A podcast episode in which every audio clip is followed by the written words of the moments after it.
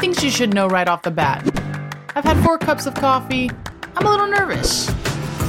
Did I mention my name's Chari? Yeah. This is a podcast for imperfect people, and you should know that I cry in corners. True story.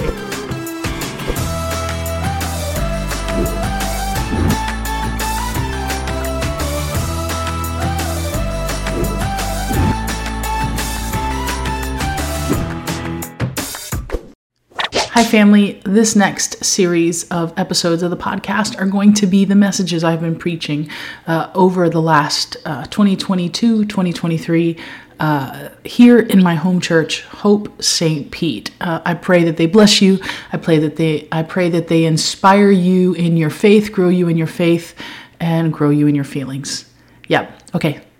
Love you. Bye. If this is your first time, welcome. If this is your second time, I love you. Thank you for coming back. We are starting a new series today called Defining Moments. Someone once told me that every moment is defining you, but the moments that you encounter Jesus don't just define you, they grow you.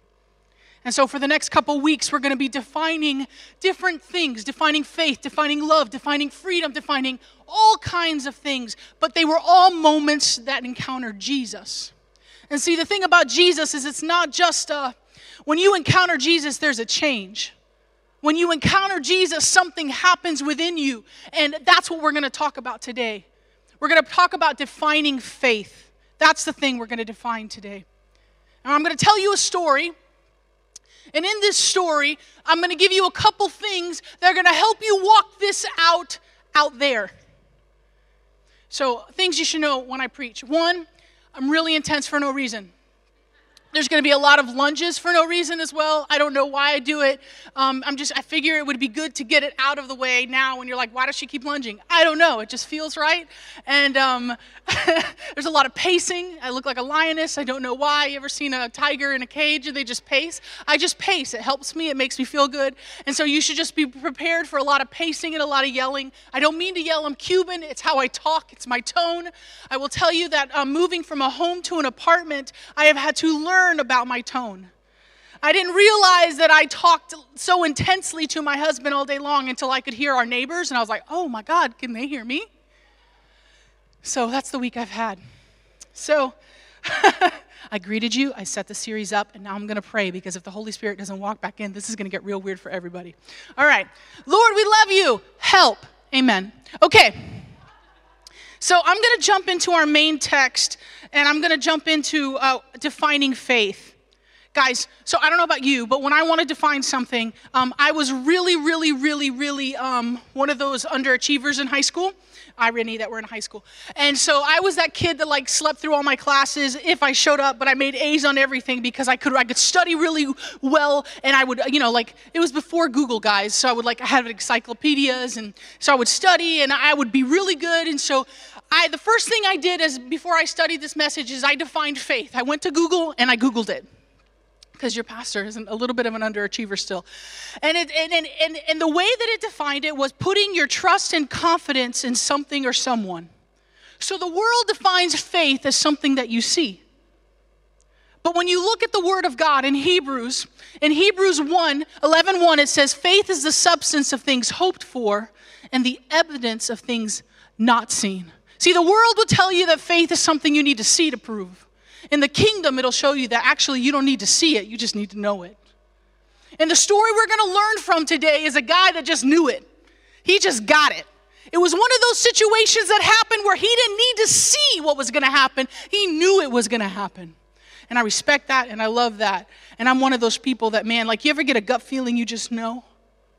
It was one of those type of situations. So if you want to follow along, I'm going to be in Luke 7:1 through 10.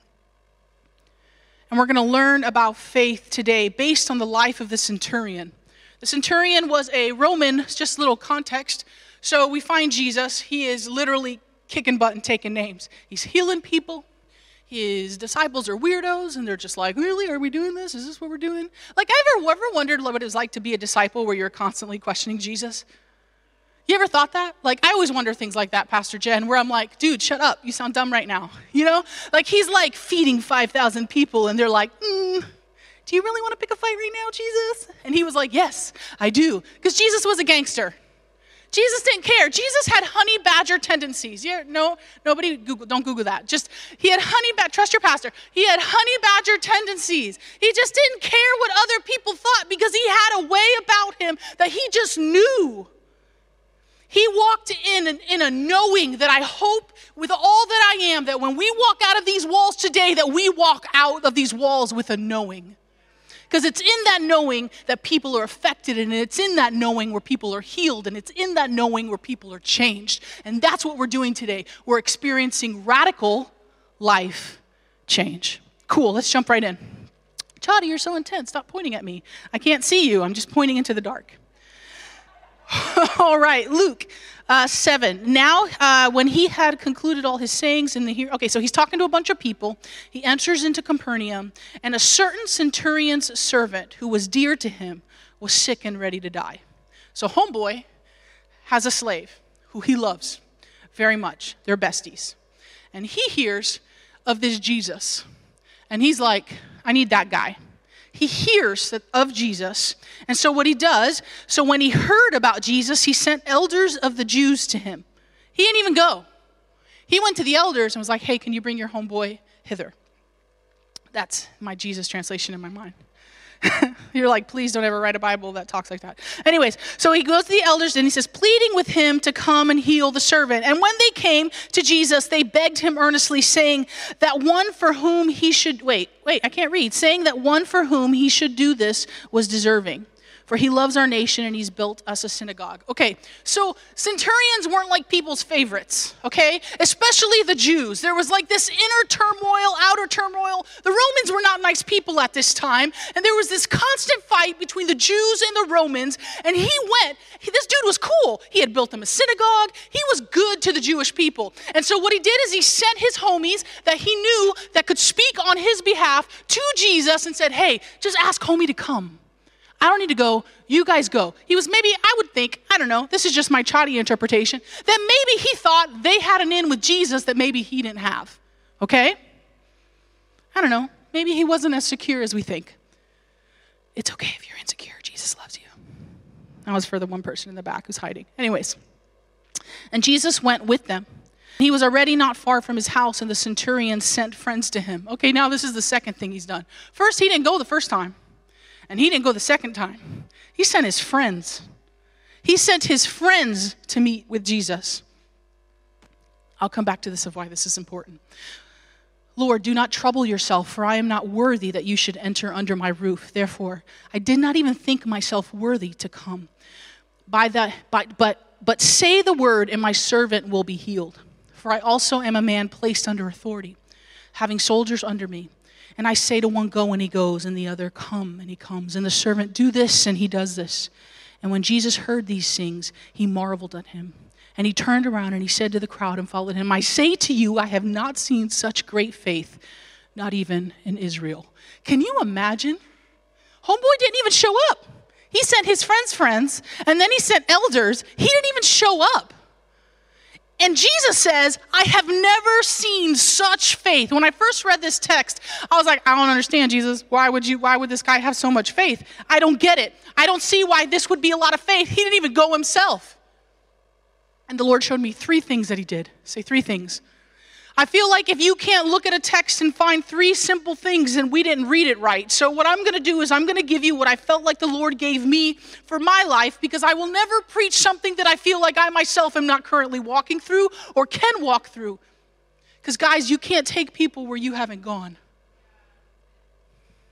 And the centurion, he was able to send people because he had done that before. So faith is three things. The first thing, the faith of the centurion, it was a faith that pursues. He pursued Jesus. Who are you pursuing in your life? As I began to read this, I started to think about it. Here he is, he's heard. He heard about Jesus. His hearing about Jesus caused him to pursue. And I guess my question to you today is, what are you pursuing? What are you chasing? What is in your life right now that you find yourself chasing after? Is it success? Is it relationships? Is it something that isn't God? Because I will tell you, I'm 40 years old. At 28, I remember sitting down, and I had achieved everything I had asked God for. Everything at 28. I can tell you the moment I was standing on a stage speaking. I had just heard my song in several different languages, and I thought, I've arrived. But I was the most depressed I had ever been. And I spent the next 5 years probably the most suicidal, most depressed. I was in ministry, saddest I had ever been. And I could hear God going, you haven't chased me. You chased my works, but you never let my works work through you. Guys, so many times we'll come on Sunday, and it's just a Sunday. But we go back out, and Monday through Saturday run us, instead of us running it. But when you're running after the Creator, the King of Kings, and the Lord of Lords, your life will look different. There will be a radical life change. That pursuing will come easy. Guys, I like running. And by, hold on, don't laugh. Why are you laughing? Oh my God, like you've been here 5 minutes. You're already laughing at me? Pastor Jen, I like the thought of running. Let's start again. Like if I ever see somebody running down the street, I'm like, I respect you. You're doing a great job. Like I've got the running pants and the running shoes and I'm killing it. Like if I could lose weight by staying in Dick's Sporting Goods in the running section, you know this to be true. I would be like a marathon runner. Sarah Kater, our worship leader, was telling me, oh, we're going to run like a 5K. I was like, that's dumb. You ever see me running, call the cops because I'm scared I'm going to end up on Dateline NBC. There will be no running here. Because I don't have the cardio for that. But you know, spiritual cardio looks real different. When you run after Jesus, it's easy. You know what it's like? I do a lot of travel. And it's like when you're running through an airport, which I did the other day in Atlanta, and I didn't have my inhaler. I looked ridiculous. You know what you don't want to look like? Dumb running. And so I feel like we do that as Christians. We just look dumb running because we're running in the wrong direction. And there's those people on the little escalators that are moving faster than all of us. And they're like, why didn't you just stand on the escalator thing? Look how fast I am. And they're the people that are just running through the airport. You ever seen those people that just run through the airport? I feel like we are like that in real life. We're running through the airports of life. We're missing the people that we're meant to have radical change with because we're pursuing stupidities instead of the Savior. Chari, that's really hard. It's your first preaching. Really? You're just going to throw it out there? I am, because there's people dying, going to hell, and we don't have time. We don't have time to be messing around. I don't know if I'll ever preach again here. What do you mean? Are you quitting? No, I just don't know. Tomorrow's not promised to any of us. This is it. This is all we have right now. This is all we have right now. And if right now I had to tell you something, it's run with purpose. Pursue Jesus. If you want to have a faith that encounters people in a way that it's radical, that you are changing, that it's radical in your life, you've got to pursue Jesus. That means it's daily. That means you're in your Bible. Guys, I don't know if you can tell, but I have a reading disability.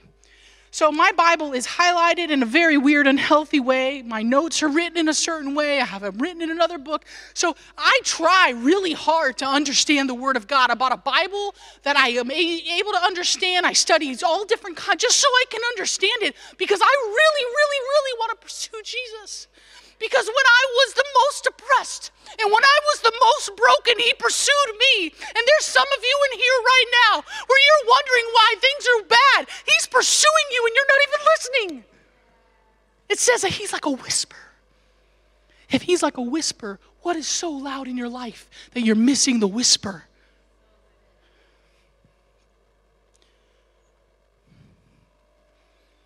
The second thing that faith does, it doesn't just pursue, but it understands. The Bible says that faith comes by hearing, and hearing by the word of God. It also says the fear of the Lord is the beginning of wisdom, and the knowledge of the Holy One is understanding. I think of Eve in the Bible. You know Eve, the one that all the ladies in the room are going to punch her in the ovaries when we get to heaven.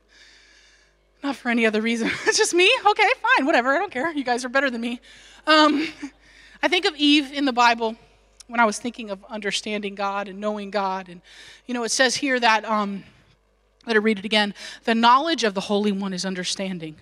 So if you want to understand, if your faith is the type of faith that understands what God is doing, one, you got to be pursuing, but you got to know Him. Eve, right? The serpent tells her all this stuff. And they're like, hey, dude, where are you? Hey, Adam, hey, Eve, where are you? God comes back to the garden after they've eaten the fruit. it's awkward turtle, and they say, sorry, God, we're naked. And God says to them, who told you you were naked? Some of you are walking through life, and you're like, I'm broken, I'm depressed, I'm single, I'm divorced, I'm this, I'm that, and I'm just here to tell you today, who told you that? Who told you that? Because it wasn't the God who understands, and it wasn't the God that when you experience him, you begin to understand. Who told you that? I wrote down that if you're losing hope, it's probably because your faith isn't current. If you find yourself in your life and you're like, I just feel hopeless. Well, it's because you're not pursuing the right things and you don't really understand the God that's pursuing you. It's really simple. You ever seen Elf, the movie Elf? Yeah, you sitting on a throne of lies, remember? Elf, I love this movie. This is a perfect example of how I see my relationship with Jesus. When he says Santa's coming, he goes, Santa! I know him. I know him. When people talk about Jesus, my heart goes, I know him. Jesus, I know him. I know him.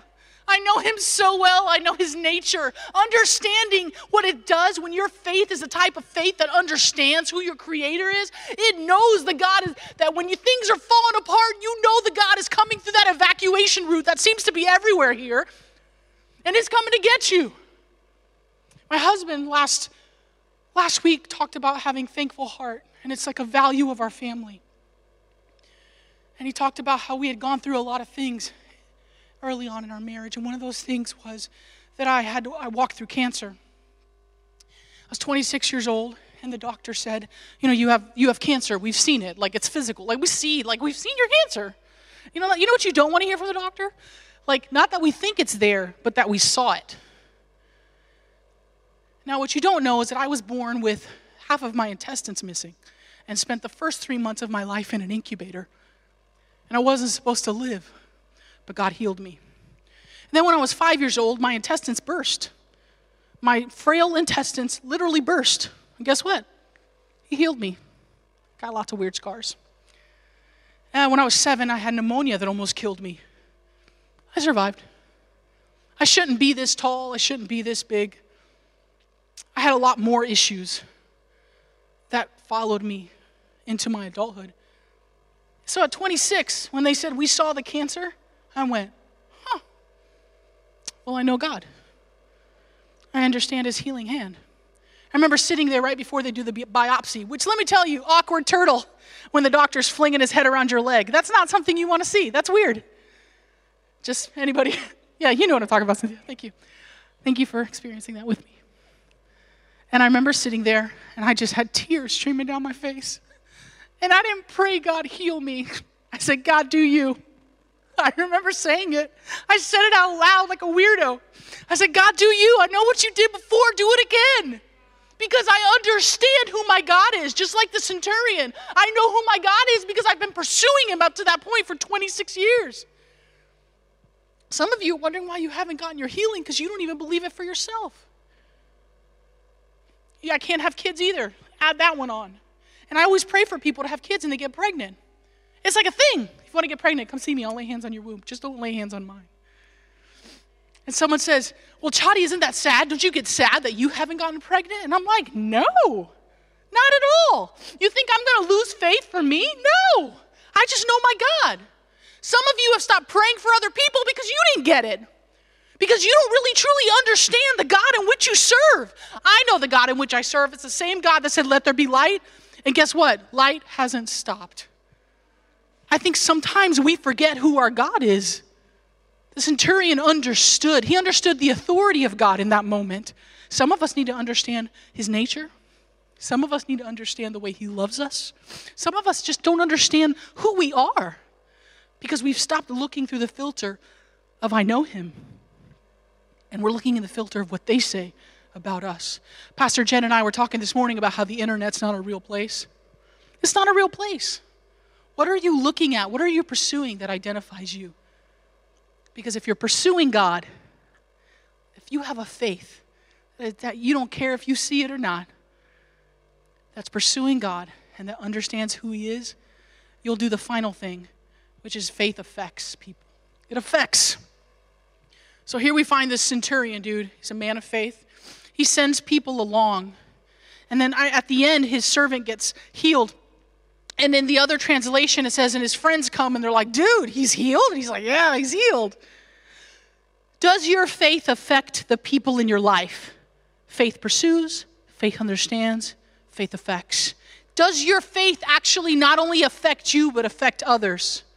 And not like, are you an influencer? Because I don't believe in that. I'm sorry for the people that will watch this later online. I'm sorry.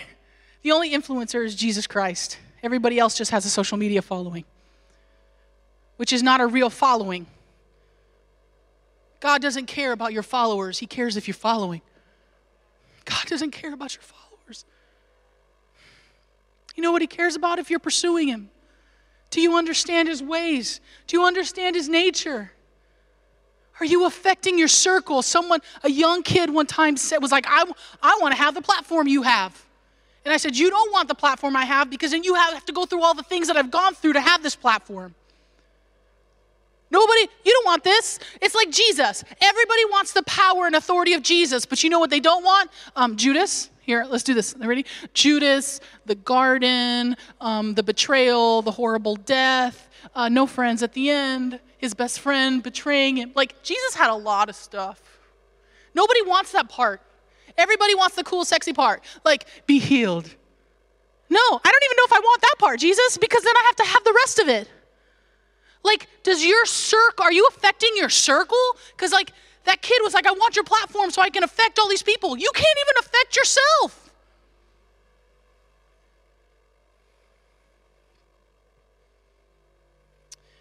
I used to have this obsession with Starbucks coffees. You like my transition? As the Lord just gave me this story, so I'm going to tell it. It's embarrassing, but I'm going to tell it again, so this is what it is. And I used to have this obsession. It was like a $7 cup of coffee. It was the type of cup of coffee that has whipped cream and salt on it, so it tastes like Christmas in a cup. And then I would get a venti. So the calories alone were like all the calories that I had for the day. So dumb. Yeah, you know what I'm saying. You feel me on that one. We're best friends right here. She's giving me eye contact. We're just going to keep talking. So what happened was I was on a 21-day fast. And on the last day of the fast, I saw Starbucks. And I felt the Lord say, don't eat, don't drink that. And I was like, that's not Jesus. Because there will be a Starbucks and coffee. Look, sometimes I think in movies. So I can imagine that the Holy Spirit looked at God and was like, that's stupid. I don't even know why she said that. And Jesus was like, I didn't tell her that. And God was like, did somebody tell her that? And he's like, no, nobody told her that. And I'm like, no, Lord, there's going to be coffee in heaven. I see that Starbucks. It's calling to me. And the Lord was like, it's not. It's not. You don't even have $7 to rub together. Do not spend $7 on this coffee. So as I come out of Starbucks with my $7 coffee, I see a nice lady asking for money outside. And the Lord says, give her your coffee. And I was like, oh, not the Lord. That's not the Lord. He knows how much I spent on this coffee. So stupid. And so I'm pursuing myself and understanding my own ways. And I'm walking out. I sipped my coffee. Like I heard the Holy Spirit say, give this woman your coffee. And I went, sip, and kept going. Anyone ever really, truly disobey Jesus? Yeah? No? Delayed obedience is still disobedience. Okay, anyways, so we're moving on. So I get there. I get in my car. I'm halfway to work. And the Lord's like, yo, because he actually talks to me because he's a gangster. Yo, turn this car around and go give that lady your coffee. And I was like, so stupid. Now I feel like, okay, now it's really Jesus. It wasn't him earlier. So I'm like, I literally said out loud, fine. I already drank half of it. Turn around. She's across the street at McDonald's. So I'm like, okay. So I park the car. I go to hand her my coffee, and the Lord goes, oh, no, no. Go inside. Get her a meal. So my stupid behind is now late to work. I am now late to work. And I'm standing in line. I get this woman a McSomething and a hash brown. I walk outside. I hand her the breakfast that she's already had 7 people give her breakfast at this point. And I hand her my coffee, where she pours out and then pours into my Starbucks cup a McCafe coffee. I looked at this woman and I said, ma'am, that was a $7 cup of coffee that tasted like Christmas. She said, thank you for my cup. I was so mad. I was so mad. I was like, in my mind, I was like, Lord, really? Seriously? She didn't even want this. And he goes, dummy, it was for you. This was for you. Some of you guys, your faith doesn't affect anybody because it doesn't affect you. You come to church every Sunday, but you don't change. You come to church every Sunday, but you don't serve. You come to church every Sunday, but you don't give. These are all things that I deal with myself. Pastor, I said, Gigi, I'm like, Gigi, please put me on your team. I want to serve. If you don't see me preaching, I'm probably taking pictures. One of these days, I'll go serving kids when I'm not preaching on a Sunday. Because I just want to be in the house with my people, with my tribe, loving Jesus together. I mean, me and Miss Keisha, we were out doing church news this week. Like, guys, because I want my faith to not only affect myself, my family here, my family in all different places. But it has to start here. It has to start here. Faith pursues. Matthew 6:33 says, "But seek first the kingdom of God and his righteousness, and all these things shall be added unto you." It doesn't say seek second. Seek possibly when it's convenient for you. Seek first. Pursue God first. Let me give you a couple practicals because I only have a few minutes left. What does it look like to pursue God? Get up in the morning and read your Bible. What do I read? Read a Proverbs. There's 31 of them. Read a Psalms. Encourage yourself. Do the Bible app. Oh, I forgot. We're on YouVersion next week. Pursue God in all the things that you do. It's simple. Just get up and read your Bible. Just get up and read your Bible. Why? Some people are like, well, I get up and I pray for 17 hours. Cool. When you pray, you talk to God. When you read the Bible, he speaks to you. And you know what I don't want? A one-way relationship. I've been married to my husband for almost 20 years. You know what would be weird? If I only ever talked to him and he never talked back. It's a covenant relationship. When you say yes to Jesus, it's covenant. I look at it just like my marriage. You know what would be weird? If I only ever talked and he never responded. I'd be like, bro, what are you doing? I want you to pray. I pray in my car. I pray when I'm in line, not at McDonald's. I don't go to McDonald's, Chick-fil-A, Lord's chicken. But it's closed on Sunday, which makes no sense. Anyways, I'm working through that. But that's what pursuit looks like. Understanding, do you know him? You want to understand God? You got to get to know him. You got to get to know God. You got to spend some time with him. You got to let him look at the nitty-gritty of your problems and let him fix it. Someone said to me, I had walked through this really difficult situation about a year ago, and they said, make sure you don't get bitter and angry. And I was like, okay. Like, I have every right to be bitter and angry. This is not the Lord. And they said, no, for real, like it causes actual inflammation in your body. Unforgiveness does. And I was like, what? Unforgiveness causes me to be bloated? Don't you know that I'm already bloated? Like, you know what you don't want to give me? More of that. Some of you guys are having health issues. You don't even realize it's your bitterness and unforgiveness because you don't even know your God. And he loves you, and he's pursuing you. And then finally, faith effects. Hey guys, thank you so much for listening to the podcast. I hope that this message inspired you and that you leave, encouraged to continue to make Jesus famous in your world. And just know I'm praying for you and I'm thankful for you. And let's, stay in touch. Send me a DM. Let me know how this message blessed you. And if you could be so kind, leave me a review on the podcast. So whether it's on Apple or whether it's Spotify, I'd love to hear from you. All right, guys. I'll talk to you later. Love you, weirdos.